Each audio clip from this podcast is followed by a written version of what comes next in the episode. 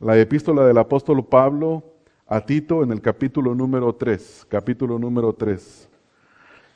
La semana pasada terminamos con el estudio del capítulo número 2 y hoy vamos a dar comienzo a este capítulo número 3, capítulo número 3. En el año 2011, hermanos, salió una trilogía de libros, es decir, tres libros escritos por una joven inglesa que se llama 50 sombras del color gris o 50 Shades of Grey. Y hablando con los jóvenes de la congregación, eh, algunos de ellos me dijeron que estaban al tanto de ese libro, no que lo habían leído, pero que sí sus compañeros de la escuela, especialmente las jovencitas, lo estaban leyendo. Ese libro en tan solo tres años vendió 110 millones de copias en este mundo. Se ha traducido a 52 idiomas. Pero cuando uno sabe acerca del contenido, recientemente por una película que salió hace dos meses aproximadamente, con el mismo título y basada en los libros, cuando uno conoce el contenido, uno se queda con la boca abierta y se hace la pregunta, ¿cómo es posible que un libro, un libro con contenido pornográfico tenga tanto éxito en el mundo? ¿Cómo es posible que se vendan en tan corto tiempo 110 millones de copias y que se, se traduzca a más de 50 idiomas? Y la única respuesta que uno puede encontrar a eso es que vivimos en una sociedad que ama el adulterio, que ama la fornicación. Una sociedad que vive y se nutre del sexo. Una sociedad que se está corrompiendo cada día más. Y este es solo uno de los aspectos de la corrupción de esta sociedad. Cuando vamos al aspecto jurídico, es decir, a los jueces, nosotros vemos que hay jueces que van en contra de la voluntad del pueblo, en el sentido de que el pueblo vota acerca de una proposición y luego viene un par de jueces que van en contra de ella y dan su dictado contra ella e imponen su voluntad, lleno en contra no solamente de la voluntad del pueblo, sino en contra de la constitución muchas veces. Eh, estamos viendo el crecimiento rápido, rápido, cómo está avanzando acerca de la inmoralidad, específicamente acerca del matrimonio entre hombres que practican el pecado de la homosexualidad y mujeres, mujeres que practican el pecado del lesbianismo porque no existen los homosexuales. Dios creó, creó, hombres. No existen las lesbianas. Dios creó mujeres. Existen hombres que practican el pecado de la homosexualidad. La homosexualidad no es una preferencia de sexo o no es algo con lo que una persona nace. La homosexualidad es un pecado, no es un tercer sexo o una preferencia o alguien que nace con un un deseo eh, diferente. Eh, la semana pasada se sacó una entrevista que causó mucho revuelo en todas partes con un hombre que fue campeón de atletismo en los años, ah, campeón mundial de atletismo en los años 70, Bruce Jennings. Y él dice que él es una mujer atrapada en el cuerpo de un hombre. Estamos hablando de un hombre que anda en los 60, no sé si está llegando a los 60 o pasa, no sé y realmente no me interesa. Eh, un hombre con un aspecto físico de un hombre totalmente, pero que quiere vestirse como mujer, quiere actuar como mujer, dice que tiene sentimientos de mujer, y él ah, dijo en televisión nacional que él cree que su historia va a hacer mucho bien a la humanidad de nuestro tiempo. Y la pregunta que nosotros nos hacemos es, ¿cómo como iglesia podemos vivir frente a una sociedad que, que está así, que se está corrompiendo cada día más? ¿Qué vamos a hacer? Vamos a encerrarnos en esas cuatro paredes y vamos a mantenernos creyendo lo que creemos e, e, ignorando al mundo. O vamos a ir al mundo y vamos a ser intimidados por ellos y vamos a callarnos, no vamos a hablar.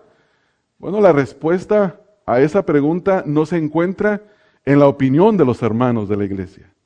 No se encuentra en la opinión de los pastores de las iglesias. Se encuentra en la misma palabra de Dios, porque la palabra de Dios es suficiente.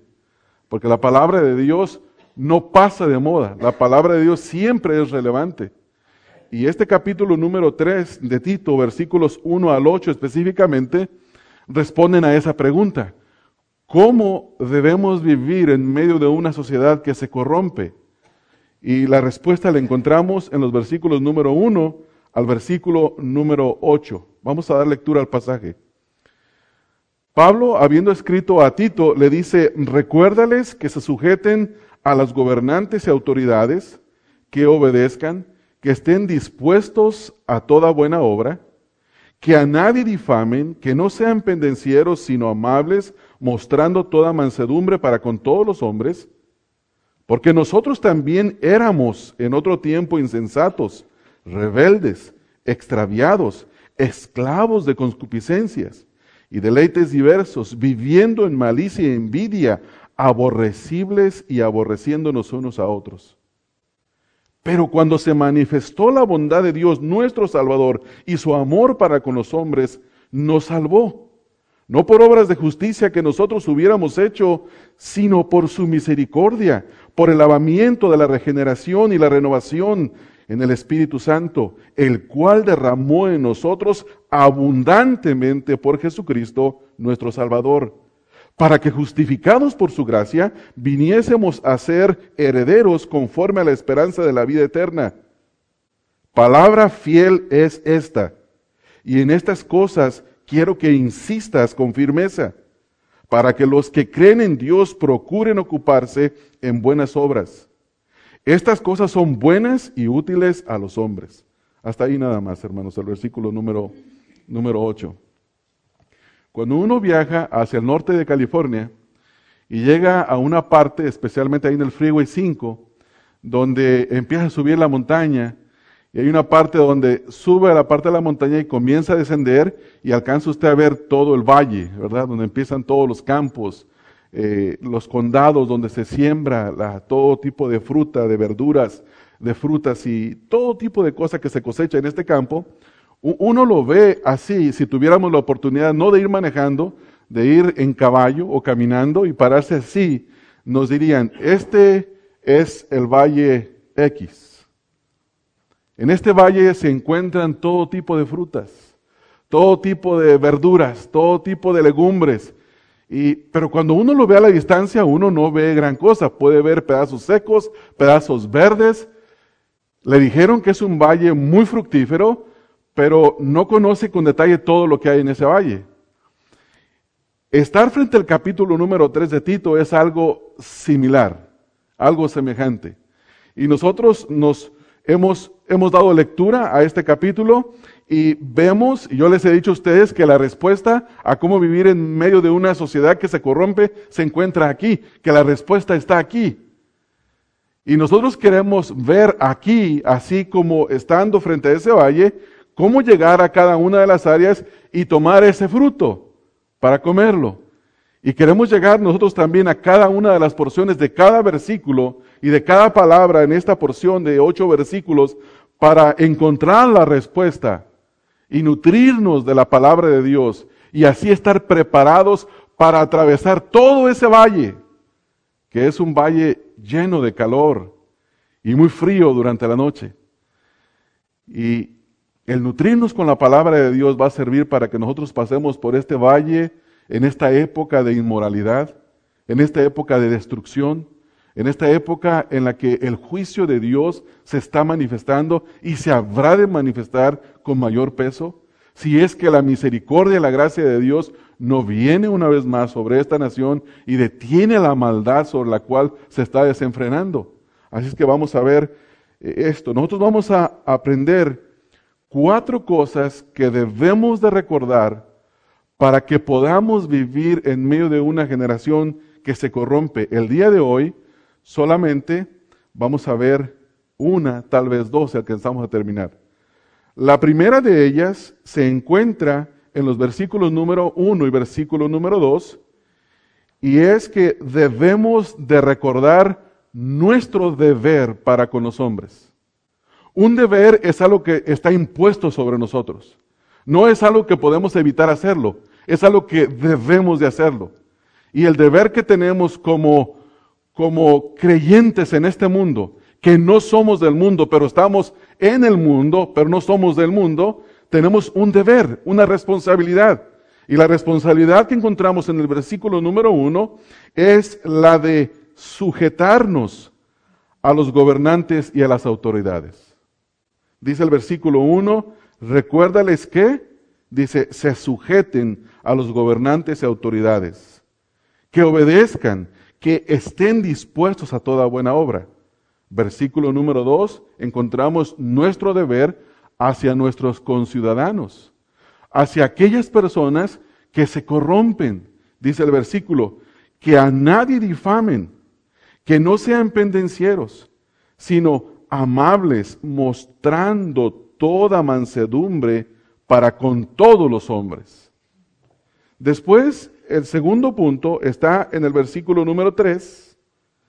Y en este versículo número 3, nosotros debemos de recordar lo que éramos antes nosotros. Ahora estamos en Cristo, ahora somos nuevas criaturas, el Señor nos está transformando, nos está santificando, pero debemos de recordar que antes éramos como ellos. Andábamos en los mismos caminos que ellos, pensábamos lo mismo que ellos, actuábamos como ellos y debemos de recordar para poder ser pacientes con ellos. Dice el versículo número 3, porque nosotros también éramos en otro tiempo insensatos, rebeldes, extraviados, esclavos de concupiscencias y deleites diversos, viviendo en malicia y envidia, aborrecibles y aborreciéndonos unos a otros. En tercer lugar, debemos de recordar nuestra salvación. Versículo número 4. Dice, pero cuando se manifestó la bondad de Dios nuestro Salvador y su amor para con los hombres, versículo 5, nos salvó no por obras de justicia que nosotros hubiésemos hecho, sino por su misericordia, por el lavamiento de la regeneración y por la renovación del Espíritu Santo. Si queremos vivir en esta sociedad corrupta que se corrompe, sin corrompernos, pero al mismo tiempo siendo de bendición, influenciando a esta, no influenciando, sino predicando el Evangelio a esta cultura que se corrompe, nosotros debemos de recordar nuestra salvación, para vivir santificándonos, para no vivir como ellos, para no correr como ellos.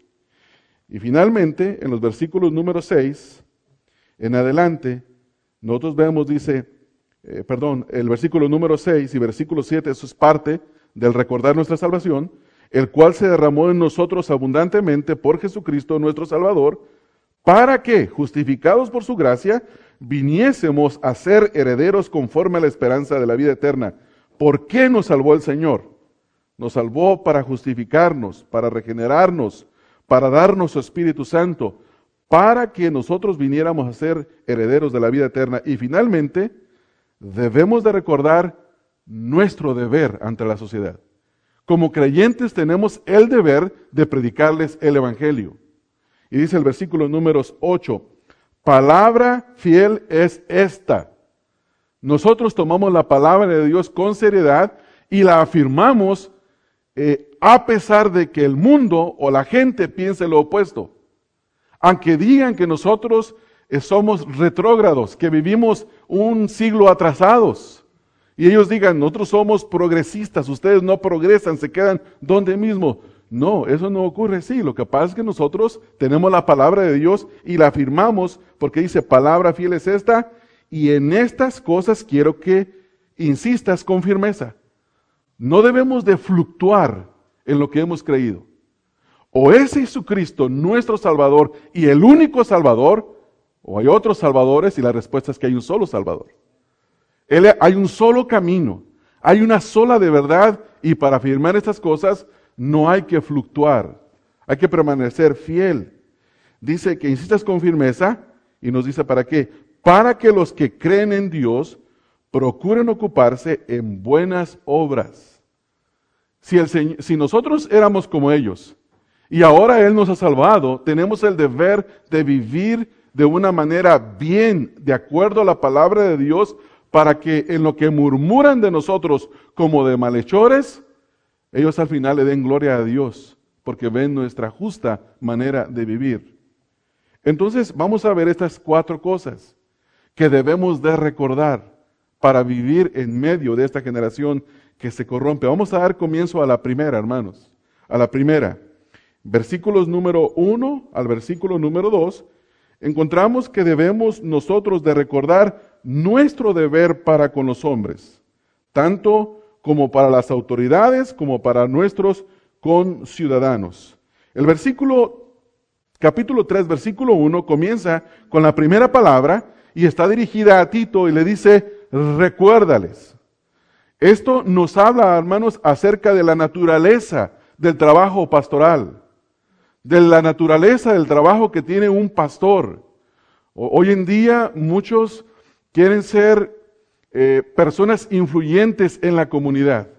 E, invierten mucho tiempo en las campañas políticas, en, los proyectos comunitarios. Otros quieren ser eh, grandes ejecutivos. Y en lugar de tener una congregación donde se predique la palabra de Dios, ellos parecen ejecutivos y mueven a la iglesia como si fuera una corporación. E incluso hay uno aquí en Pomona que le puso centro diplomático a la congregación. No, hermanos, no somos diplomáticos, no somos ejecutivos, no somos contadores de chistes, no somos entretenedores, somos siervos de Dios que recuerdan la palabra de Dios al pueblo de Dios y nada más. No hay más que hacer. Si nosotros hacemos eso, hacemos eso, vamos a tener gozo cuando se manifieste el príncipe de los pastores, el Señor Jesucristo, porque Él viene por pastores. No viene por políticos, no viene por diplomáticos, no viene por entretenedores, no viene por payasos, Él viene por pastores. Dice, recuérdales. Eh, esta palabra implica que cuando Pablo estuvo en Creta en las diferentes congregaciones, él ya les había instruido acerca de estas cosas. Pero Tito tenía el trabajo, como encontramos en el capítulo 1, versículo número 5, dice, por esta causa te dejé en Creta para que corrigiese lo deficiente y establecieses ancianos en cada ciudad, así como yo te mandé. Tito tenía el trabajo de recordar. Hay ocasiones, hermanos, que hay personas que vienen a la iglesia y dicen, ¿eso ya no lo dijeron el año pasado? Pero no lo ha hecho la persona, no ha obedecido. El trabajo del pastor es recordar. Pero es que ya me lo dijeron una vez. No importa, estamos como los niños malcriados y cuando el papá les da una orden, dice, dicen los niños, ay no, ay no, yo sé, yo sé.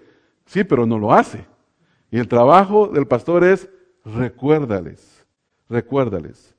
Leemos, por ejemplo, en Primera de Timoteo, capítulo número 4, versículo número 6, un poquito atrás, aquí en otra de las epístolas pastorales, este era también el trabajo de Tito, de Timoteo, perdón. Primera de Timoteo 4:6.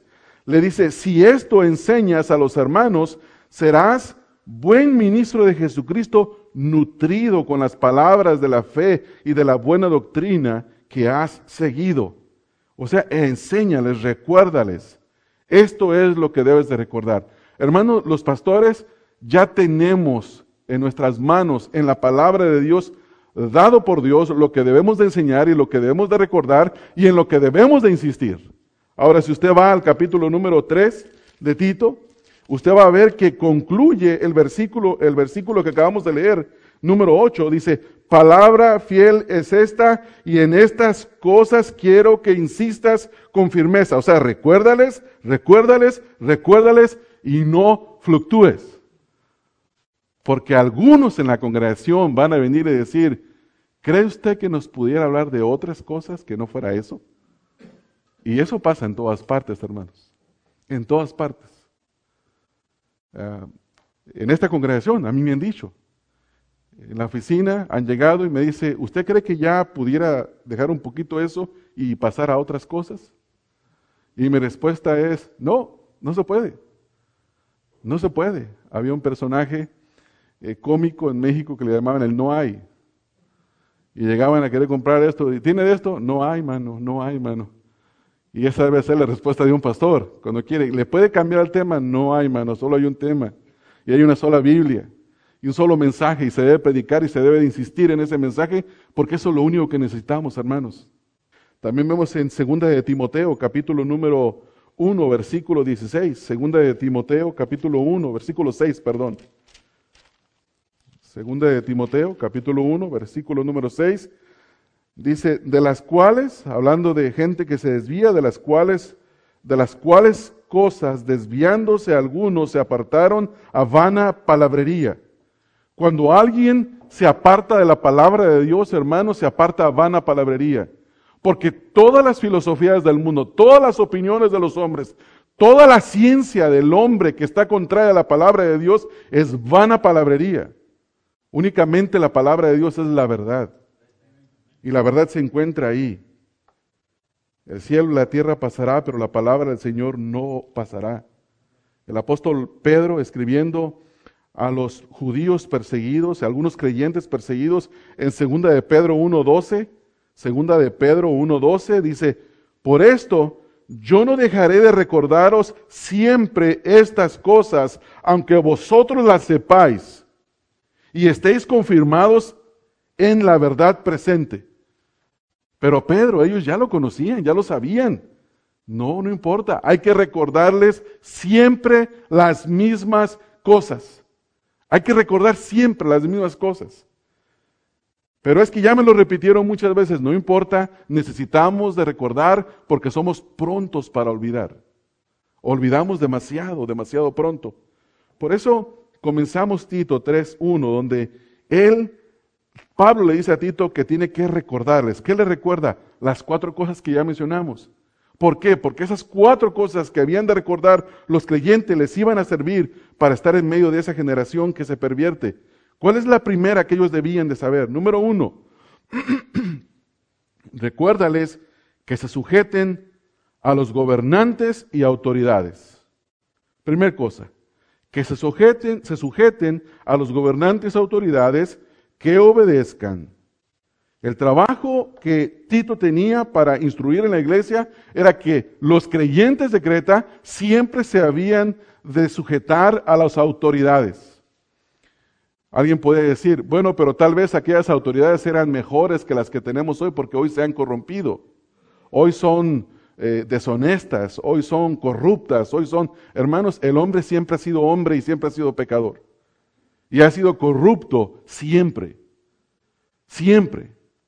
Su naturaleza completa siempre ha sido corrompida. No es que poco a poco cada generación se va corrompiendo un poquito más. Sí, cierto, la maldad aumenta, pero el hombre siempre ha sido corrompido desde los, de la planta del pie a la coronilla de la cabeza. Todo, completo, siempre.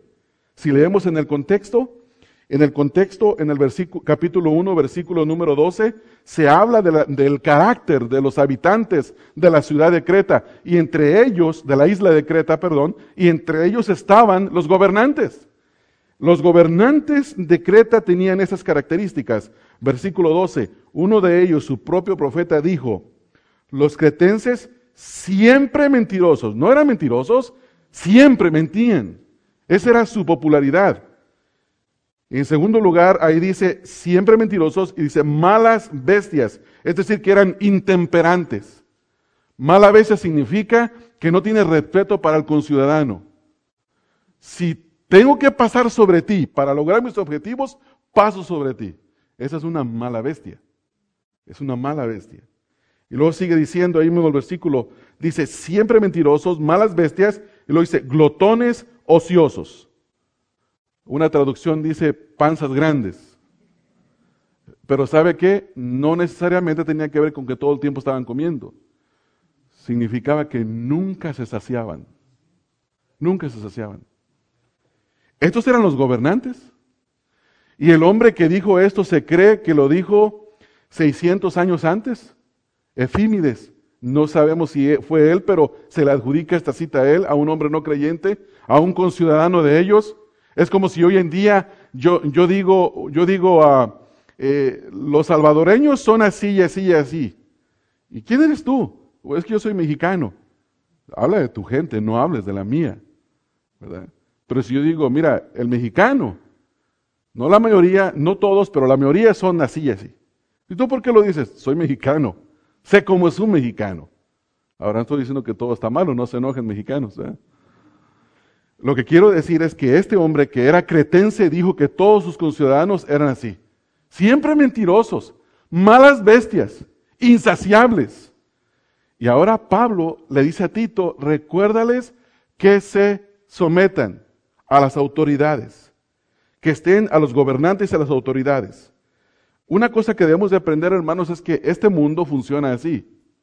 Este mundo funciona muy sencillo, autoridad y sumisión. Y usted y yo siempre vamos a estar o en algún cargo de autoridad o en sumisión siempre, o las dos cosas. Cuando estoy en mi casa, yo soy el padre de mis hijos, yo tengo la autoridad. Pero cuando las luces rojas me suenan atrás en el carro, y cuando suena la sirena y pone la luz roja, más vale que me sujete a quién, hermanos? A la autoridad. ¿Por qué? Porque me lo manda la palabra de Dios. Voy a decir, ¿por qué me paras si no me, paré, no me pasé ningún alto? Está loco, yo me voy. Inténtalo. Inténtalo. No, la escritura dice que hay que someterse a ellos. Hay que someterse a ellos. Miren lo que dice la escritura. Hay muchas exhortaciones en toda la escritura, pero vamos a leer solo algunas. Por ejemplo, en Eclesiastés capítulo 8, versículos número 2 al 5. Eclesiastés aconseja, aconsejó a sus conciudadanos y nos aconseja a nosotros lo siguiente, dice, te aconsejo que guardes el mandamiento del rey y la palabra del juramento de Dios. El consejo es, guarda, guarda la palabra del rey. Versículo 3. No te apresures a irte delante de su presencia. Imagínese que el policía, vuelve a insistir con la misma analogía, lo detiene y le dice licencia, eh, registración, aseguranza, y le dice, ¿para qué lo quiere, señor oficial? Pues mire, usted se pasó una luz roja. No, yo creo que no, ahí nos vemos. Intente hacer eso, a ver cómo le va. Hay que detenerse. Si el oficial le dice, póngase de pie, sálgase del autobús, del carro, se tiene que salir del carro. Si le dice, siéntese ahí y cruce los pies de enfrente y póngase las manos enfrente, tiene que hacerlo. Todo lo que le diga, tiene que hacerlo. A ver, soplele aquí a este artefacto. No, ¿por qué no me da la gana? Tiene que hacerlo. Tiene que, espero que ninguno de ustedes haya pasado por eso y si lo pasó, sabe que es así, ¿no es cierto, hermanos? Sabemos eso muy bien, que tenemos que sujetarnos a las autoridades. Versículo 4 dice, versículo 3, no te apresures a irte de su presencia, ni en cosa mala persistas, porque Él hará todo lo que quiere. ¿Por qué me arresta, señor oficial? Porque Él quiere arrestarte. Y lo puede hacer. Lo puede hacer. Pues la palabra del rey es con potestad. ¿Y quién le dirá qué haces? El que guarda el mandamiento no experimentará mal, y el corazón del sabio discierne el tiempo y el juicio. Este pasaje nos exhorta a nosotros lo mismo que Tito está exhortando a los cretenses y que nos exhorta a nosotros, que nos sujetemos a las autoridades. Ahora, las autoridades a veces hacen cosas tremendas, hermanos. Y uno le cuesta trabajo someterse a la autoridad, pero tenemos que someternos a ellos. Los impuestos que cobran, una barbaridad, una locura. Ellos no pueden saber que usted tiene un dinero ocioso porque lo van a taxar. Ellos no pueden saber porque usted debe un poco porque lo van a perseguir. Pero es injusto, no importa, usted tiene que pagar. No importa. Que la ley que hay sobre la nación no es buena, no es beneficiosa, tiene que someterse, aunque hay una excepción de acuerdo a la palabra de Dios. En el libro de los Hechos, en los primeros capítulos, específicamente capítulo 4, los apóstoles son azotados por predicar en el nombre del Señor Jesucristo. Y les mandan que no, que no lo sigan haciendo más. Y Pedro dice, es preciso obedecer a Dios antes que a los hombres, pero únicamente cuando la autoridad nos manda hacer lo que es contrario a la palabra de Dios. Si un padre manda a su hijo a robar, el hijo no tiene la obligación de someterse, tiene que apelar a su padre, decirle, no me mandes a hacer algo que la palabra de Dios me, me prohíbe. Es la única, la única opción, el único punto, perdón, cuando nosotros no tenemos que eh, someternos a las autoridades. Y si hay necesidad de pasar en la cárcel, pues habrá que estar en la cárcel por causa, del Señor y de las malas autoridades. Eh, hay más pasajes en la escritura, hermanos, por ejemplo, Romanos capítulo 13. Romanos capítulo 13 son los pasajes, se puede decir que pasajes clásicos en cuanto a la doctrina del sometimiento a las autoridades. Romanos capítulo 13, comenzando ahí directamente en el versículo 1 al versículo 7, dice, sométase toda persona a las autoridades superiores, Porque no hay autoridad sino de parte de Dios y los que hay por Dios han sido establecidas. Las que hay por Dios han sido establecidas. Esto quiere decir que no hay nadie que gana las elecciones que Dios no lo haya permitido, que Dios no lo haya puesto. Aunque un partido contrario al que usted vota o al que usted cree se quede en el poder, el Señor lo permitió. El Señor lo tiene ahí y está cumpliendo los propósitos del Señor. Hay, gente que expresa muy, sobre todo la gente cubana, dice, ese Fidel Castro nomás no se muere. Pero hermanos, se va a morir. Va a morir. Y va a enfrentar a su Creador.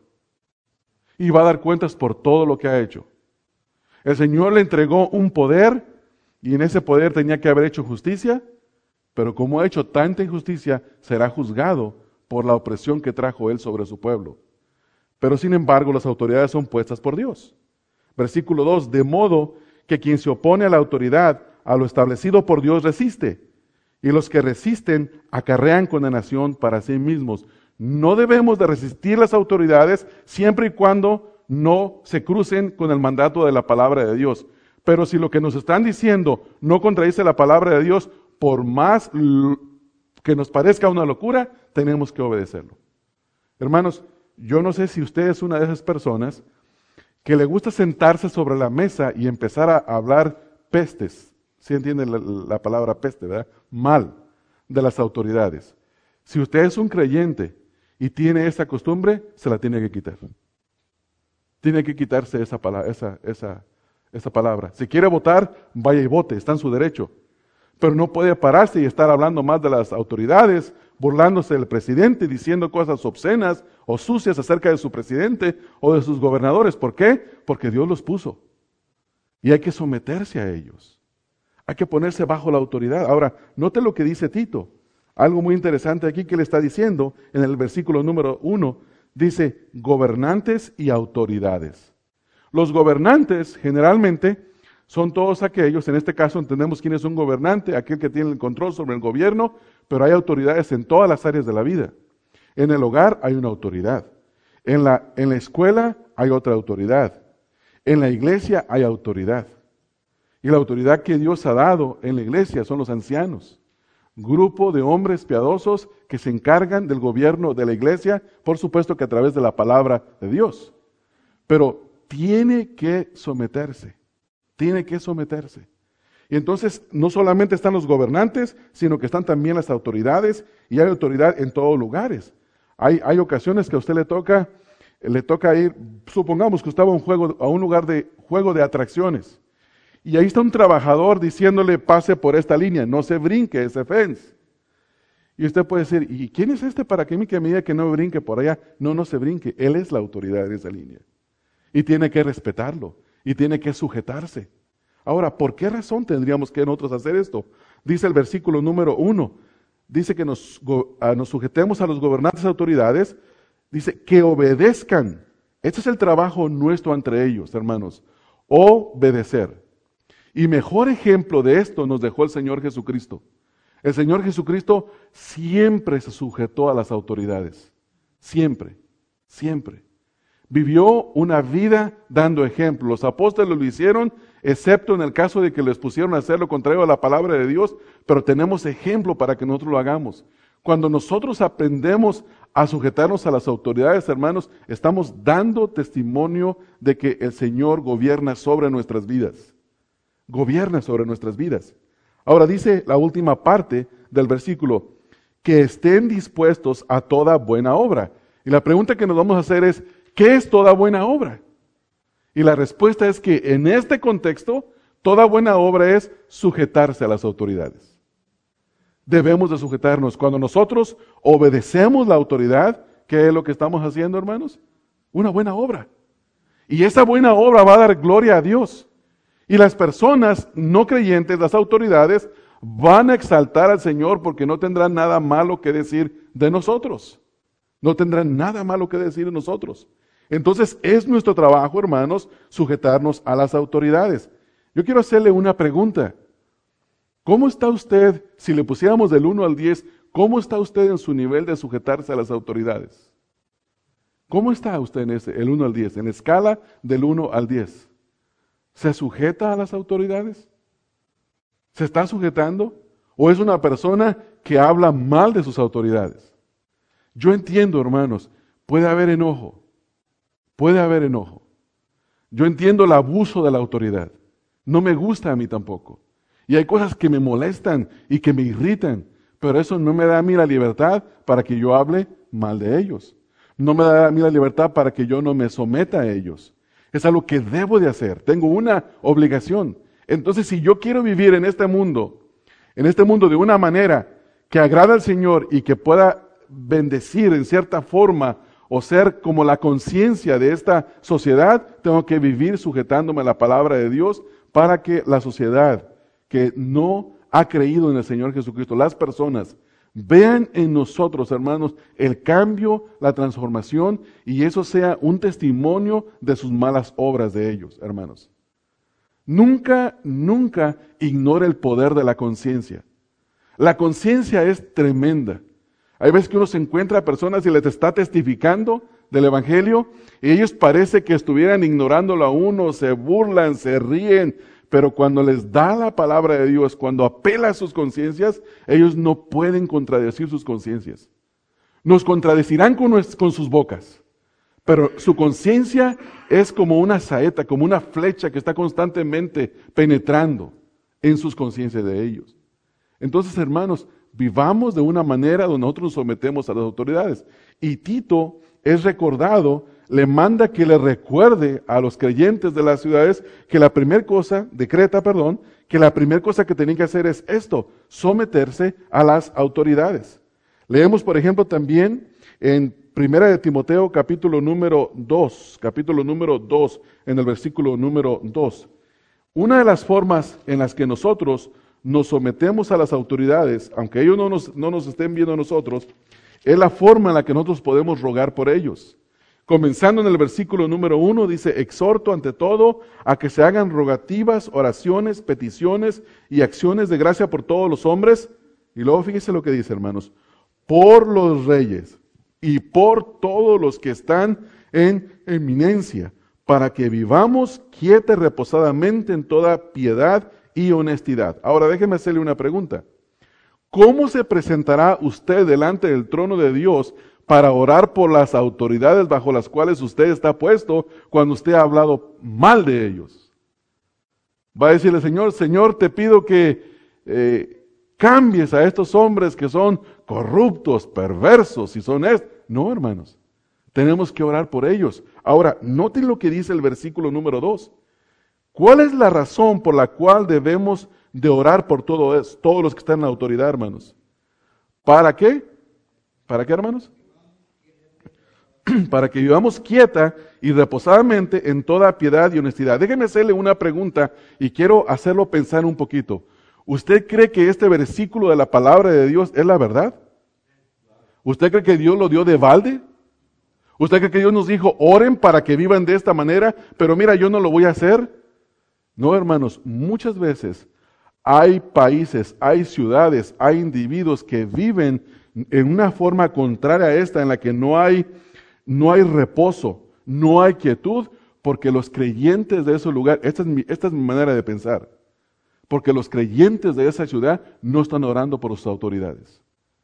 Se están perdiendo del privilegio de tener autoridades que para que les ayuden a vivir quieta y reposadamente por causa de que ellos no oran por las autoridades. ¿Está usted orando por sus autoridades constantemente? tiene el nombre de las autoridades locales, tiene el nombre del director de la escuela donde va su hijo, tiene el nombre del maestro o la maestra de su hijo. ¿Conoce a los, a los policías de su ciudad? Aquel que fue el último que le, que le, que le dio la última infracción y se, y se grabó el nombre, se llama Rodríguez y odia a Rodríguez. ¿Por qué mejor no escribir Rodríguez en un papel y Señor, protege a Rodríguez? Por decirlo así, un apellido. El punto es este. Si nosotros decimos que nos sometemos a las autoridades, pero no oramos por ellos, es muy difícil de creer que uno verdaderamente se somete a las autoridades. Entonces, esa es la relación que tenían que tener los creyentes, los creyentes en Creta, para con las autoridades. Ahora, en segundo lugar, ¿cuál era la segunda responsabilidad que tenían, hermanos? Versículo 2. Que a nadie difamen. Oh, pero ¿qué tú no conoces a los ciudadanos de Creta? Son mentirosos, malas bestias, son insaciables y no quieres que yo no diga nada de ese ladrón mentiroso que me acaba de robar. Y la respuesta es que a nadie difamen. Que no difamen. Que no se comporten como el diablo. La palabra diabolos, el difamador, el murmurador. Difamar a una persona es atacar su, su carácter. Es posible que la persona sea, como dice el contexto acá, que tuvo un encontronazo, algún creyente de Creta tuvo un encontronazo con un mentiroso, intemperante y que no se saciaba haciéndole mal a él, pero el mandato del Señor era que no lo difamara. No lo difame. Ese era el mandato. Los creyentes debían, los creyentes de Creta debían de vivir de tal manera que no difamaran a esas personas que tenían ese carácter, a sus conciudadanos. Hermanos, hay ciudades donde, créame lo que es difícil de manejar. Yo quisiera decirle, por ejemplo, no vamos muy lejos. ¿Maneja usted de la misma manera cuando entra al este de Los Ángeles y cuando entra a una ciudad como San Marino? Mire, si entra a San Marino, no hay tanto problema, ahí la manejada está tranquila, no hay ningún problema. Si alguien se le cruza, a lo mejor le dice, hey, ¿por qué te me cruzas? Pero si entra al este de Los Ángeles, yo seguro que ni voltea a ver al que se le cruza. ¿Por qué? Es que en el este de Los Ángeles son bravos. Van a decir, allá son bravos. Pero ¿por qué los difamas a los del este de Los Ángeles? No hay que difamar, dice la Escritura, a nadie, a nadie. Y nos dice aquí Pablo, está diciendo que a nadie difamen. Segundo la cosa que tenían que hacer, que no sean pendencieros. ¿Por qué? ¿Por qué no tenían que ser pendencieros? Porque los conciudadanos que tenían eran difíciles de soportar. Era fácil meterse en un pleito con un vecino, con un conciudadano, porque estos eran mentirosos. Pero ¿cómo quieres que no me enoje con ese que me robó y me acaba de mentir? Bueno, no seas pendenciero. ¿Qué, es lo, ¿Qué significa la palabra pendenciero? Un buscapleitos. Uno que, eh, que, que tiene la sangre caliente. ¿Qué es lo opuesto de un pendenciero? Pacífico, manso. ¿Cuál es el mandato que el Señor Jesucristo nos dio a sus discípulos? ¿Qué tenemos que hacer, hermanos? Aprended de mí que soy manso y humilde y recibiréis descanso para vuestras almas. ¿Tiene paz una persona pendenciera? No, hermanos, porque dicen, todo el tiempo trae la sangre hirviendo. Todo el tiempo está molesto, todo el tiempo está enojado. Pero una persona que es pacífica, una persona que es mansa, que es humilde, bueno, tiene el descanso en su alma. Una persona que es pendenciera no tiene descanso. Una persona humilde, mansa, tiene descanso en su alma. Tiene gran descanso en su alma. Y eso es lo que Pablo está diciendo aquí. Dice que a nadie difame, que no sean pendencieros. Ahora, primero dos cosas negativas. Difamadores y pendencieros. Ahora viene lo positivo, lo que sí debían de hacer. ¿Qué tenían que hacer ellos? Dice, sino, lo contrario de, amables. Tenía que ser amables, mostrando toda mansedumbre para con quién, hermanos? no solamente para con los buenos, sino para con todos. Tenían que ser caracterizados como personas amables. Yo no sé si usted le ha tocado ir a algún lugar donde la gente se caracteriza por no ser muy amable, que digamos. Y sí, hay, hay, lugares así. Hay lugares así, incluso ciudades enteras, pueblos enteros, donde entra al lugar, la gente no saluda, la gente lo ve con desconfianza. Ahí no pida ni un vaso de agua porque no le van a abrir la puerta. Y hay lugares que la gente es muy generosa. Reciben. Y, cada lugar tiene sus características, hermanos. Entonces, lo que, lo que Pablo le está diciendo aquí a Tito, que recuerda a los hermanos, es que en primer lugar se sometan a las autoridades, a los gobernantes, y en segundo lugar que tengan un buen trato con sus conciudadanos. Eso es lo que se tiene que hacer en medio de una sociedad, hermanos, en la que vivimos. Hermanos, nosotros no tenemos que encerrarnos y dejar de tener contacto con las personas, así como mucha gente lo hace para el norte de California por asunto este de la tecnología. Usted sabe que usted puede estar en su casa Y la gente, muchos allá ya trabajan en casa porque trabajan enfrente de la computadora. ¿Quieren algo? Simplemente lo ordenan en la computadora. No ocupan de salir de su casa para nada. Todo es ahí enfrente de la computadora. Su vida está redondeada en la computadora. Hermanos, los creyentes no tenemos que ser personas que estamos metidos en nuestro mundo. Tenemos que ser personas que salimos afuera.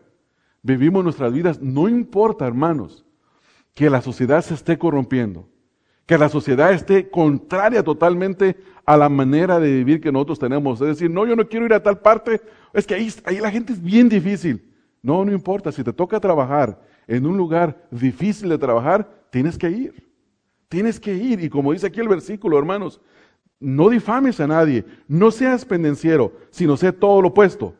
Sea amable, mostrando mansedumbre para con todos los hombres esta es la respuesta, hermano, hermanos, una de las cuatro respuestas que nosotros debemos de aprender para vivir en medio de esta sociedad que se corrompe. Ahora déjeme hacerle otra vez la pregunta que les hice al principio.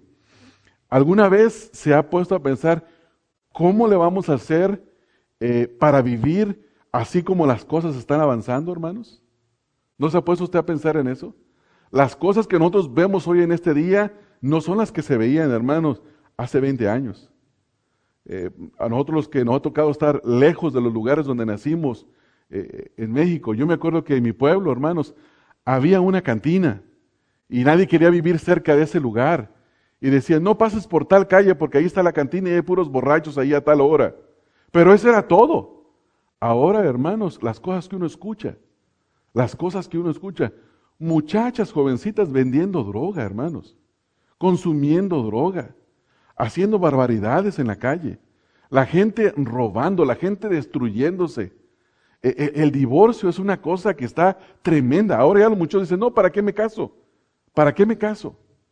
E, usted ve familias desintegradas, ve los barrios bastante mal. ¿Por qué? Porque se están corrompiendo y destruyéndose por causa del pecado.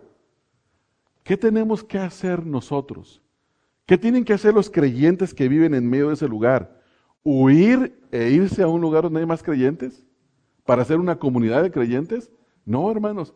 La respuesta es que donde quiera que el Señor nos tenga a nosotros, debemos de sujetarnos a esas autoridades y debemos de vivir bien con todos los que están a nuestro alrededor. Con todos los que están alrededor. No importa quiénes sean. Mire consejo, mire consejo de la palabra de Dios. Vamos a ver, por ejemplo, hermanos, en el Salmo número 140, versículo número 11. Vimos el consejo que nos da en el versículo número 2, que a nadie difamen.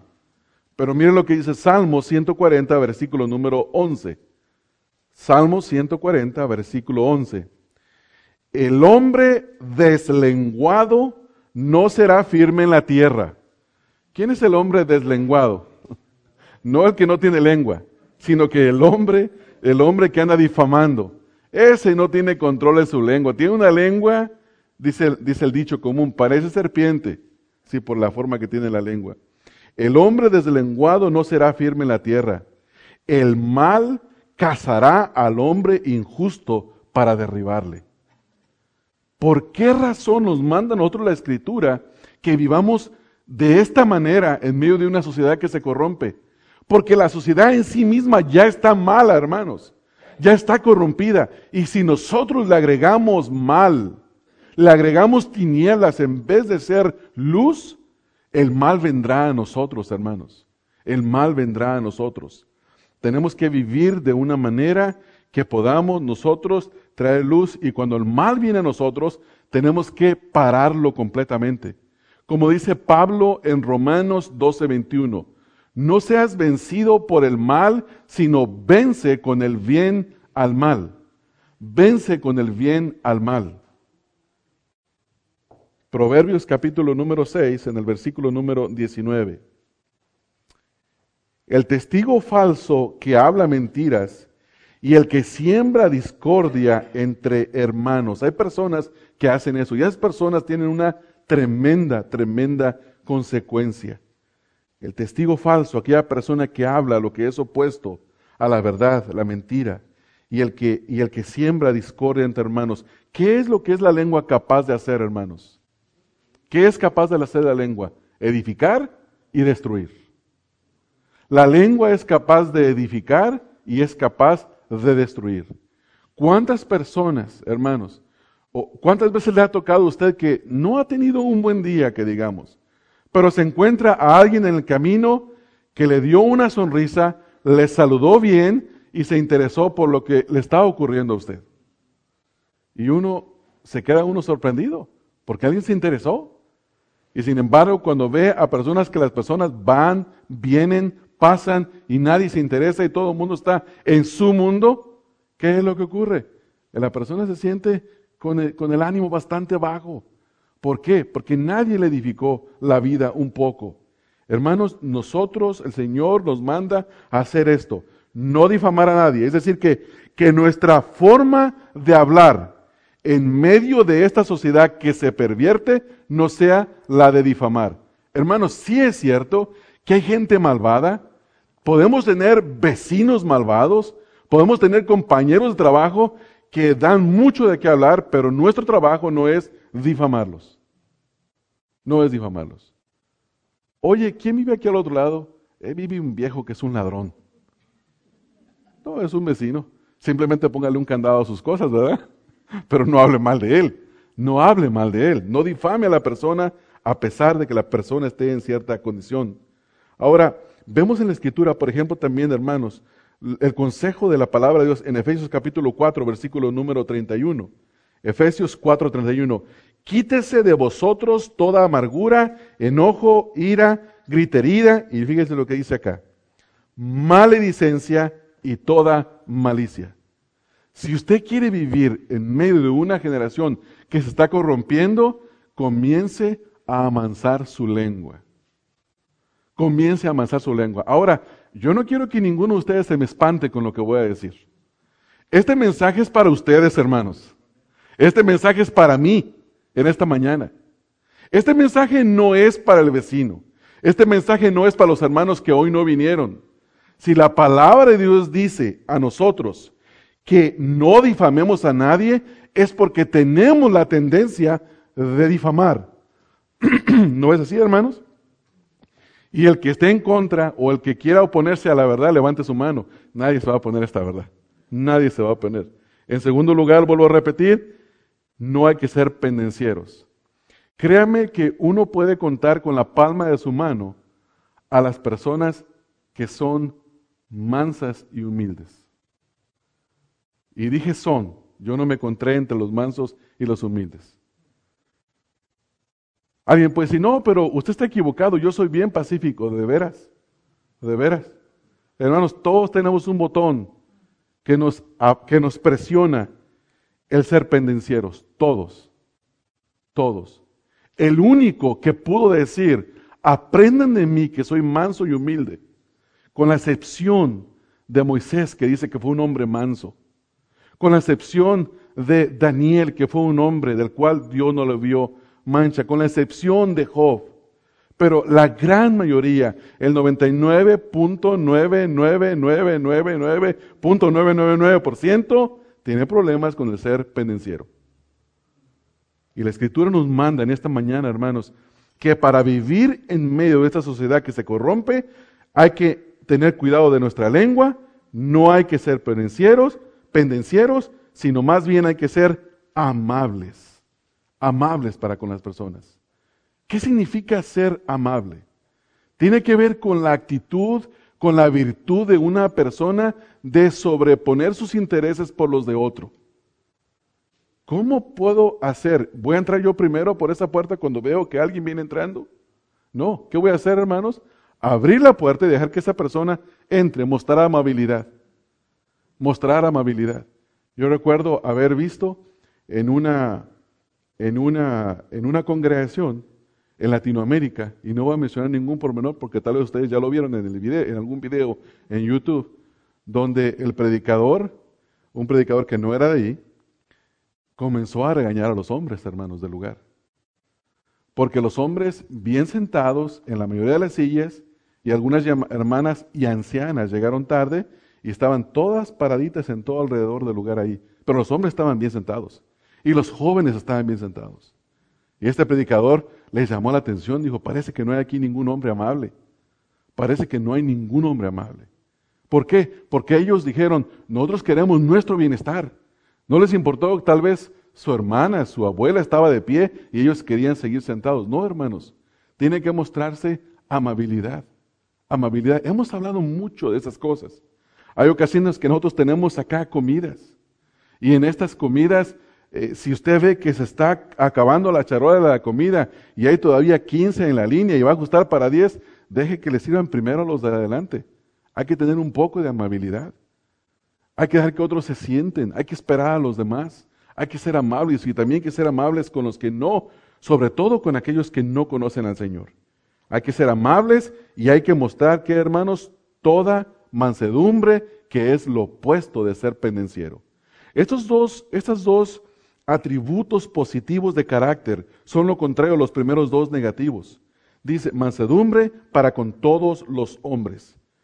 En el caso de los cretenses eran sus conciudadanos que eran mentirosos, malas bestias, glotones y ociosos.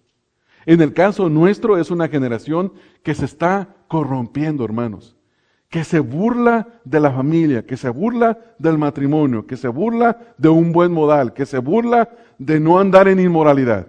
Nuestro trabajo es someternos a las autoridades, vuelvo a repetir, siempre y cuando no contradigan la palabra de Dios, lo que Dios ha mandado, y nuestro trabajo es vivir bien con todos. Hermanos, no existe ninguna otra respuesta para que nosotros podamos vivir en medio de esta sociedad. No existe. No existe. Tal vez usted ha pensado en algún lugar en las montañas donde todo es pacífico, donde solo tengan que bajar una vez al mes de la montaña a comprar alimentos e irse allá a secluirse allá a la montaña y quedarse ya sin tener ningún problema y mientras menos haya vecino comprar 50 hectáreas de terreno y cercarlos todos y comprar unos perros pitbulls o unos perros cruzados de lobo, no sé, para que nadie se acerque y nadie se arrime y decir, al fin voy a tener paz. ¿Y quién lo va a librar de usted? ¿Quién lo va a librar de usted? De su pecado, de su mal carácter. ¿Va a vivir solo? No, hermanos. Nosotros hemos sido creados en Cristo Jesús para que estemos entre los demás. Porque aquí dice, para con todos los hombres para que estemos entre ellos, para que estemos con ellos, pero para que no vivamos como ellos, para que vivamos totalmente contrario a la forma de vivir de ellos. Y déjenme decirle, sobre todo a los jóvenes, que tengan un poco de paciencia, que tengan un poco de paciencia, porque a veces van a ver a la maldad que está frente a ustedes y los demás que están apoyando y incitando la maldad, y ustedes van a decir, no, es que es imposible vivir. No, hermanos, un poco de paciencia. El tiempo lo dice todo. El tiempo, miren hermanos, con el tiempo la verdad siempre prevalece, hermanos. Siempre. Prevalece sobre cualquier persona, sobre todas las personas. Lo más importante en este mundo es la verdad. Y el que se sostiene con la verdad permanecerá junto con ella, hermanos. Así que tengamos paciencia. Yo les quiero exhortar que en esta semana, en esta semana, Posiblemente, vuelvo a decir, algunos de ustedes posiblemente ha estado hablando muy mal de las autoridades. O ha estado hablando muy mal de sus vecinos o de sus conciudadanos o de, o de los que trabajan con usted. Bueno, hay que arrepentirse, hermanos. Hay que buscar al Señor y hay que hacer todo lo opuesto de lo que nosotros acostumbrábamos a hacer. Lo que la palabra de Dios nos manda. Yo no sé, hermanos, no les puedo decir cómo es que Dios obra en esto. Pero el poder de Dios y la sabiduría de Dios va a hacer que nuestras vidas, hermanos, no solo le den gloria a Dios, sino que será la única manera sabia de vivir en medio de esta generación que se corrompe. Hermanos, nosotros no debemos de vivir como el que no tiene esperanza. El que no tiene esperanza solo quiere agarrar, agarrar, agarrar, agarrar, y al último se da cuenta que todo lo que agarró no le va a quedar a él. Vivimos así, vivir como desesperados, como si eh, todo, todo lo queremos, lo queremos abarcar, todo lo queremos tener. No, hermanos, no vivamos de esa manera. No vivamos como el mundo vive. Vivamos así como la palabra nos está mandando. Exactamente como la palabra nos está mandando. Entonces, hoy aprendimos la primera de cuatro cosas. Nuestro deber para con las autoridades y nuestros conciudadanos. En pocas palabras, ustedes se recuerdan, en el capítulo número 2 hablamos de lo que es la escuela de Dios. ¿Se recuerdan? Hablando de cómo debía, de qué, qué nos enseñaba la escritura. Hoy estamos aprendiendo una clase de civismo bíblico, hermanos. Posiblemente usted estuvo en la escuela, ¿verdad, hermanos? Y se recuerda a su maestro. Mi maestro le decíamos, no se llamaba así, le decíamos el tío Gamboín. ¿Se recuerdan del tío Gamboín que presentaba caricaturas a las 3, 4 de la tarde, verdad?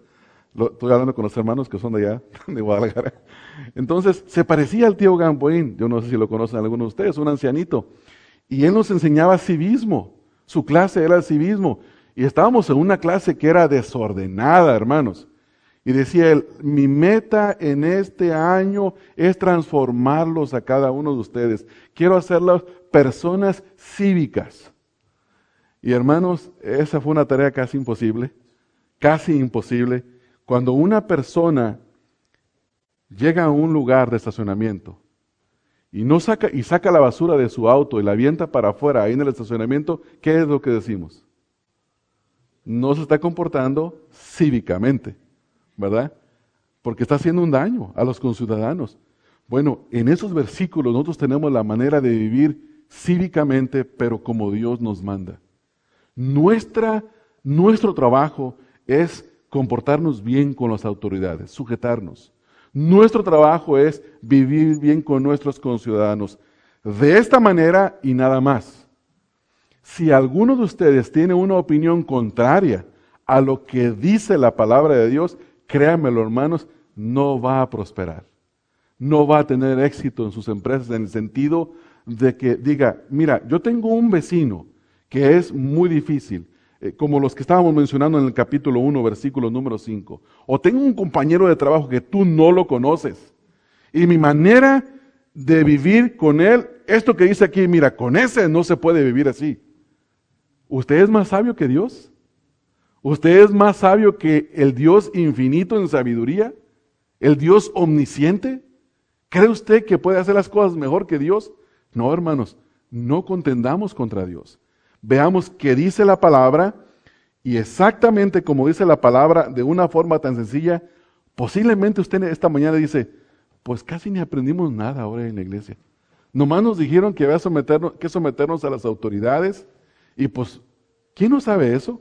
Nos dijeron que no había que ser pendencieros y que no había que difamar, sino amables y mansos para con todos los hombres. ¿Quién no sabe eso? Hermanos, esta no es una enseñanza simple. Esta es la palabra de Dios. Esta es la revelación divina. Esta es la sabiduría del Dios infinitamente sabio y por lo tanto se debe tratar como es. Esto es un tesoro. Estos dos versículos valen más que los mil, consejos que le dio su papá y su abuelo. Estos dos versículos valen más que todas las clases de historia y de civismo que tú tomaste. Estos versículos, hermanos, tienen la inspiración divina. Divina. Ahora, esto nos lleva a no ignorarlos en esta mañana. Porque nuestra tendencia va a ser salir de acá e ignorarlos. Y si yo les pregunto la semana que viene, ¿de qué se trató el mensaje? No, que la semana que viene les llamo mañana. Posiblemente ni yo me voy a acordar, ¿verdad? Del título del mensaje o de lo que vimos. Pero quiero que se lleven dos, perdón, dos cosas en su mente. En primer lugar, lo que debemos de tener nosotros para vivir en una sociedad que se corrompe es el deber que tenemos para con las autoridades y el deber que tenemos para con los con ciudadanos. Ahí está la sabiduría de la palabra de Dios. Si usted practica esas cosas esta semana, el Señor va a ser glorificado y el Señor va a obrar en su vida y en la vida de la gente que está a su alrededor. De tal manera que Él será glorificado, su vida será transformada y bendecida, hermanos. Y no hay ninguna otra. Ustedes se recuerdan un comercial que había en la televisión. Había un hombre que tenía una agencia de viajes aquí en el sur de California y empezaba a recorrer los países desde Estados Unidos hasta Argentina, no sé si recuerdan. De tal parte a tal parte, tal parte, tal parte, y el último decía una frase, nadie vuela más barato. Dice, si no lo encontró aquí, ¿cuál era el resto? ya estuvo que no lo encontró. Hermanos, si usted no hace lo que está aquí, usted no va a encontrar la sabiduría en ningún otro lugar. La sabiduría está aquí. Aquí está. Esto vale más que tener dinero para pagar tres guaruras, tres guardaespaldas. Así como los trae este boxeador que es muy famoso, trae un hombre que le, una, unos guardaespaldas que le llaman las torres, altísimos, y donde quiera que va lo están cubriendo todo el tiempo alrededor de él. Hermanos, si tenemos la palabra de Dios que nos cubre, que nos guarda, que nos protege, no necesitamos ninguna otra cosa. ¿Cuál es nuestro deber, hermanos? Sujetarnos a las autoridades y vivir bien con los conciudadanos. Pues vayamos y hagamos eso esta semana. Amén. Vamos a orar. Padre, gracias Señor por la sencillez, Señor, de tu palabra, pero por el valor infinito que ella tiene, Señor. Señor, quiero pedirte que al salir de este lugar, más bien dicho, antes de salir de este lugar, tú, Señor, hayas purificado eh, nuestra manera de pensar, la hayas cambiado, renovado, Señor. Que hayamos recibido, Señor, la verdad pura, no adulterada, Señor, de tu palabra. Y que con esa verdad nos armemos como se arma un soldado para la guerra con su herramienta, Señor, con su arma. Y vamos a, a pelear frente a un mundo que es antagónico a ti, Señor, a nosotros. Pero sabemos, Señor, que la victoria nos es segura, Señor, si nosotros nos sometemos a las autoridades y vivimos bien con los conciudadanos. Tú serás exaltado, Señor, y nosotros grandemente bendecidos. Te ruego, Padre, que tú nos des tu gracia para salir en esta mañana y hacer estas dos cosas. Te ruego esto, Padre, en el nombre de Cristo Jesús. Amén. Amén. Que el Señor les bendiga, hermanos. Este mensaje fue predicado por Ramón Covarrubias, quien es pastor de la Iglesia Bautista Emanuel. Para más información sobre el ministerio Estudia las Escrituras, visita la página www.estudialasescrituras.org.